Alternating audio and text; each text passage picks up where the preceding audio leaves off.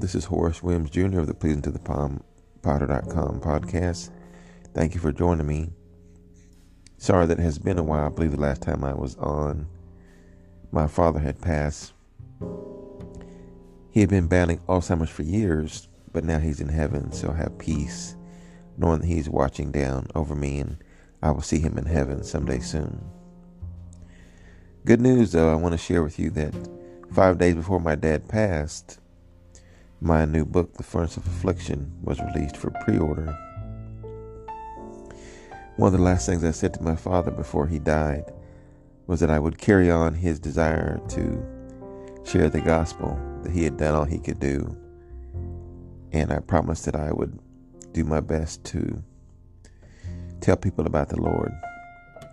So today I'm going to share a little bit with you. I'm going to give you a preview of the new book and um, see how my voice sounds. Me and my mom have been listening to some actors audition uh, to do an audiobook for me, and I want to try to um, do a little bit of um, sharing of my book and see how that see how that goes. So bear with me. I may pause and take some breaks, get a sip of water, and we'll, we'll just um, play things by ear. As I said, the new book is titled The Furnace of Affliction, but I won't, don't want to just focus on the title, but also the subtitle, How God Uses Our Pain and Suffering for His Purpose. I can't tell you how thankful I am that God has given me purpose. It's been two and a half years since He gave me the title for the book, and through health issues and coordination issues and you name it, Uh, it's taken longer than I would have thought. Uh, I started writing the book in February of two thousand eighteen, but God knew that this book needed to be out right now with everything going on in the world in twenty twenty. So I trust Him, and I'm thankful that the book is now available on Amazon. I'm going to pick up, because it's been a while, uh, I'm going to pick up and read a little bit of where I left off in reading The Furnace of Affliction. And then I will pause and um, share what, what God puts in my heart at that time. Pain is not a word we like to hear or something we enjoy experiencing. In my research over the past few years, I have discovered that many people are unwilling to admit they faced pain. They may be too hurt or afraid to express the pain they are feeling. They might even be fearful of being mocked, ridiculed, or seen as weak. However, feeling pain is a fact of life. At some point, we will have to confront it. During the decades God has blessed me with life on this earth, I've experienced pain and suffering in varying degrees. I vividly remember when a playmate unintentionally split open my forehead in the sandbox when I was four years old. I staggered to the back door of my house, screaming. Blood was streaming down my face. To this day, I have a small scar to remind me of that traumatic event. I also remember the pain and humiliation of not being able to walk with my classmates for my high school graduation. The discipline involved my attendance at summer school that year. I received my diploma in the mail three months after the ceremony, a few days after my sixteenth birthday. As a young adult, I remember the agony of being in love and losing that love. I was curled up in a fetal position, crying like a newborn baby because the person I was engaged to be married had walked away. In my mid-twenties, I endured heart-wrenching sorrow at my grandmother's funeral while reciting a poem I'd written about her. She helped raise me, and I spent time caring for her in her later years after her stroke. I became so overwhelmed and was hurting so deeply that I had to fight through this, my sobbing just to finish the poem. When it comes to my career, even though I've been successful in my almost twenty years in sales and marketing, I carry with me the unexpected and painful experience of being let go from a job twice.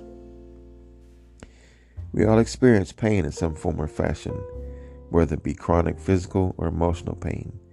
We also experience spiritual pain through the spiritual warfare as we seek to live for Christ. I battle with debilitating physical pain every day. Because it has become so familiar to me, I'm comfortable talking about it. The pain I feel is a result of a massive hemorrhagic stroke that I suffered in the summer of twenty ten. July first is a day I will never forget. While talking to a colleague at the office that day, I dropped the gum bottle I was holding. He called me clumsy and asked me what was wrong. I told him I didn't feel too well and asked him to take me home. I didn't realize that the left side of my mouth had begun to droop. Another friend came into my office. I had gotten off the phone with her a few moments earlier, and she was concerned because I sounded funny.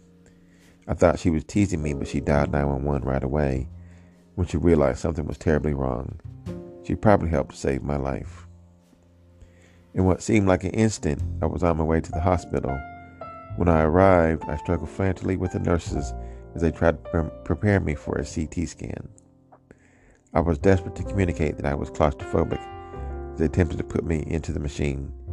Then I felt something hit my arm, possibly an injection of some kind, and I was out like a light. I awakened days later in a dimly lit hospital room with my right leg tethered to the bed to prevent blood clotting. I couldn't sit up, and I screamed for help. A nurse quickly came in, saw I was awake, and went to get the doctor. The doctor informed me about the stroke and said that my left side had been paralyzed when a blood vessel burst on the right side of my brain. My vision was blurry and I was in a fog for several weeks afterward. I couldn't walk and was introduced to a wheelchair. To this day, the nerves on the left side of my body radiate through me like electricity. I can't really use my left hand to type or hold anything fragile, and the joints on my left side are as stiff as a board from head to toe. And this is in the book, but when I say head to toe, I mean head to toe. Uh, even my toes don't straighten right now. Over, it says nine years after the stroke, but that's actually been ten years, July first, twenty ten. Over nine years after the stroke, I still sleep with my left leg elevated to help with blood flow and to minimize agonizing nerve pain.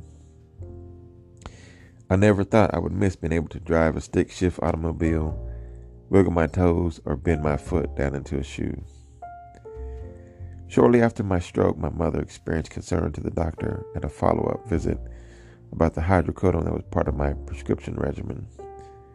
She was afraid I could become addicted to a such, such a potent opioid. The doctor explained to her that the nerve pains some stroke victims experience are like what you would feel sticking your foot in a pot of boiling water. Finally, someone could articulate the pain I was experiencing.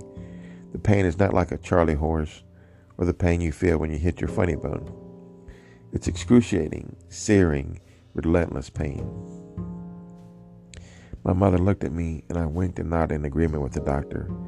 The sadness in her eyes was evident as she began to understand the severity of the pain I was trying to manage. As time went by and I tried to return to a normal life, I had to retake my driving test. I did not want to endanger myself or anyone else. I passed the exam, praise God, and I have been off hydrocodone ever since that test. I'm learning to live with the pain only because of God's strength. I'm able to make it through each day. So how does God use pain? Would he get our attention without it? I know that when everything was rainbows and unicorns for me, I made no time for God. My relationship with him was distant as be- at best. Of course, since I was raised in a Christian home and dragged to church every Sunday as a child, I knew plenty about God. I even asked Jesus Christ to come into my heart and save me at the age of five. However, for the thirty-eight years of my life that followed, I tried to do everything on my own. I was self-motivated, selfish, driven to succeed, and headed away from God. Self-motivation and drive are fantastic. But when we are focused on ourselves and not on living for God, adversity will block our paths to real success. It is beyond disappointing that none of the painful moments I endured before the stroke were enough to turn my attention toward God. Only after the stroke, when my physical pain and suffering became constant, did I decide to recommit to God. I would lay awake in the hospital at night, not believing what had happened. The pain and humiliation of not being able to care for myself was devastating. I struggled to recite Psalm twenty-three, hindered by my injured brain. I had not prayed with any sincerity in several years, but I asked God for help and healing. I struggled internally, asking why this happened, but in re- reality, I knew the answer. I had been living a selfish, life-infused life with worldly desires. In that painful and isolated moment, God spoke to me. He revealed that his desire was not for me to live for myself or to accumulate wealth and things of no heavenly value, but to live a life that glorifies him, to share my testimony of faith with all who listen, and even those who won't. Sounds like my dad. He saved me from eternal damnation, not so that I stay out of hell, but so that I'd help people know him and inspire them to live for Christ. This story of redemption is why I have written this book, not to join you in a pit of misery, but I hope to lift your spirits, encourage your heart, and challenge you to look deep within yourself despite the painful trials you encounter. My intent is not to minimize or to trivialize your pain. I intend to give you hope amid your, amid your suffering. God has a plan and a purpose for your life. Jeremiah twenty-nine eleven. I paraphrase that a little bit. It may be hard to see through the tears that moisten your face at times, but I speak from experience. God wants what is best for you. The transformation may involve spending time in the furnace of affliction. God will keep you there as long as it takes to accomplish his will and plan for you. British author C S Lewis states in The Problem of Pain, "We can ignore even pleasure, but pain insists upon being attended to.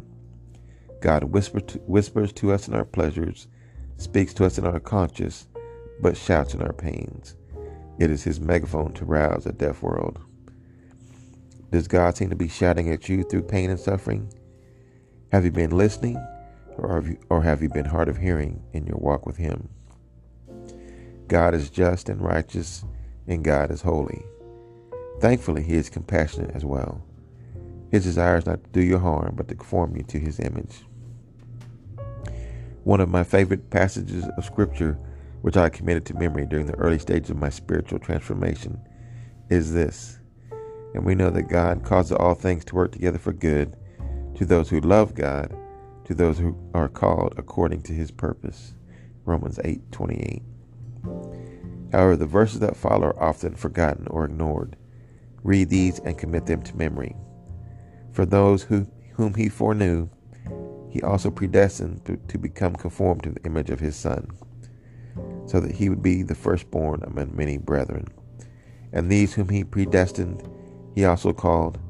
And these whom he called, he also justified. And these whom he justified, he also glorified. What shall we say then to these things? If God is for us, who can be against us?" From the moment we accepted Jesus Christ as our Lord and Savior, we were justified by God through the blood of Jesus Christ, and that alone. However, that does not exempt us from experiencing time in the furn- furnace of affliction. God sometimes uses pain to help us develop an intimate relationship with him. He also uses pain and suffering, our time in the furnace of affliction, to do the following: divulge sin in our lives, develop our faith, demolish our pride, determine our past, demonstrate his grace, display his love, deepen our commitment to him, and deliver hope, comfort, and joy. We will discuss each of these in this book. It is my prayer that you would take this time to honestly evaluate your time of anguish and be filled with hope as you begin to understand God's intent for your life. Join me and we'll walk, walk through this journey of pain and suffering together. Okay, I'm going to take a minute and get a sip of water and pause, and I'll be right back. Okay, this is Horace Williams of Pleasing to the Palm podcast. I'm back for part two of the introduction of my brand new book, The Furnace of Affliction: How God Uses Our Pain and Suffering for His Purpose. It is now available on Amazon, an ebook, and paperback. And Lord willing, it might be available in audiobook come the holidays. We'll have to see how that goes. But I'm going to continue right now with the second half of my new book titled The Furnace of Affliction. So here we go. Um, the origin of suffering. Before I explain how God uses... Oh, hang on one second.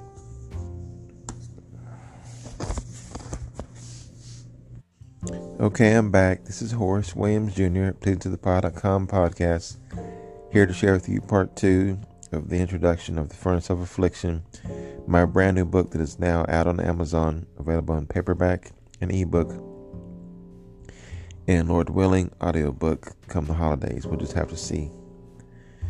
So, the second half of the introduction is titled The Origin of Suffering. Suffering. Before I explain how God used our pain for his purpose, I want to explore the word suffering. What does it mean to you?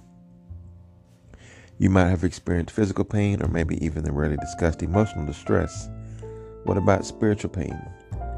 This is the internal conflict between you and God as your transforming heart battles to live for Christ. The struggle is real for us while living in the corruptness of a human body. Our sinful nature is a result of what took place in the Garden of Eden. From the moment Adam and Eve disobeyed God and ate from the tree of the knowledge of good and evil, they became separated from God.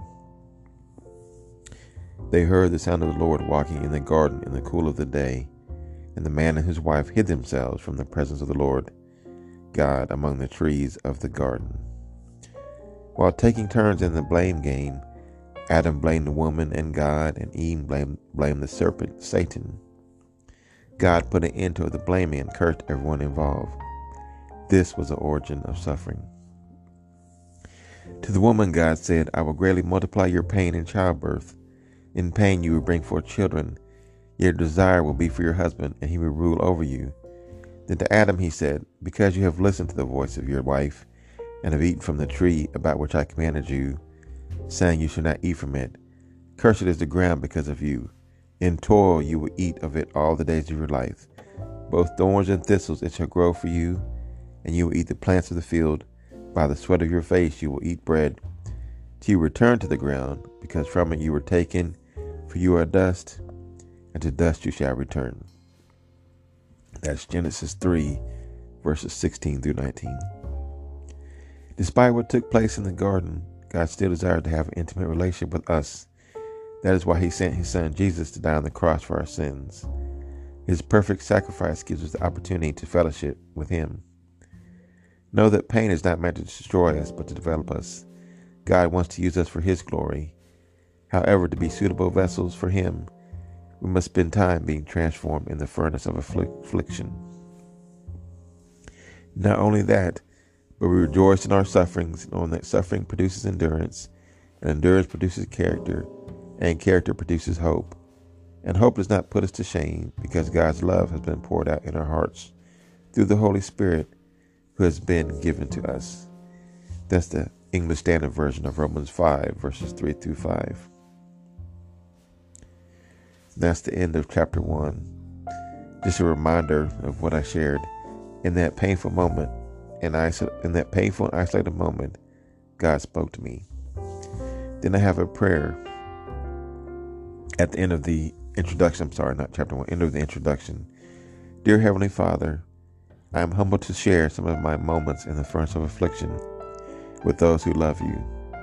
Thank you for your desire to continue working on us, your children, molding, shaping, and preparing us for your glory. I pray that you will give those of us who are hurting or who have experienced suffering your indescribable peace, a peace beyond all understanding. Guard our hearts, Lord. Give us the wisdom we need, which you offer up generously to everyone who asks. Encourage us every step of the way as we seek to live for you. May our lives bring glory to you and draw others to Christ. In Jesus' name I pray. Amen. Well, that's the rest of the introduction. If you want to hear more, you're going to have to go out and buy the book. Chapter one is God uses pain and suffering to divulge sin in our lives. And I'm going to share a little bit more with you as far as chapter two. Chapter two is one of my favorite chapters. And it's um, titled, God Uses Pain and Suffering to, I believe it's Develop Our Faith. But I love talking about faith. It's one of my favorite uh, things to talk about. I actually thought I was going to write a book about faith. Who knows? Maybe that's in my future. We'll just have to see how the Lord leads. I want to leave you before I go with a Bible verse that I came across recently that I hope you will memorize and hang on to it. It's found in Psalms chapter ten, verse seventeen. And this is the New International Version. I love it the best of all the versions. It says, "You, Lord, hear the desire of the afflicted. You encourage them, and you listen to their cry." I don't know what you're going through. Uh, we're dealing with a pandemic and a lot of social unrest right now in this time in America. But I hope that you would know and understand, and understand how much God loves you. And he hears your desires of those who are hurting. You may not want to admit that you're hurting. It may be emotional pain. It may be chronic physical pain. I don't know your situation. But God wants to encourage you, and he will hear your cries when you call out to him. So I want to leave you with that. I pray that you're encouraged. Hope that you will go out and get the book and tell people about it. Please leave a review. It's The Furnace of Affliction, How God Used Our Pain and Suffering for His Purpose. Also, if you would like someone to pray with you, I have a private message board on my website. You can leave me a message there, ask me a question, ask me to pray for you. It comes directly to me. I thank you so much for your patience and listening to me share a bit of this a, a bit of this labor of love. I pray that it has blessed you, and that, like I said, you will share with others. And I will talk with you again soon. Once again, this is Horace Williams Junior of Pleasing to the Potter dot com podcast. Have a wonderful rest, rest of your week. Hope you have a great weekend. Keep your eyes on Christ, and God bless.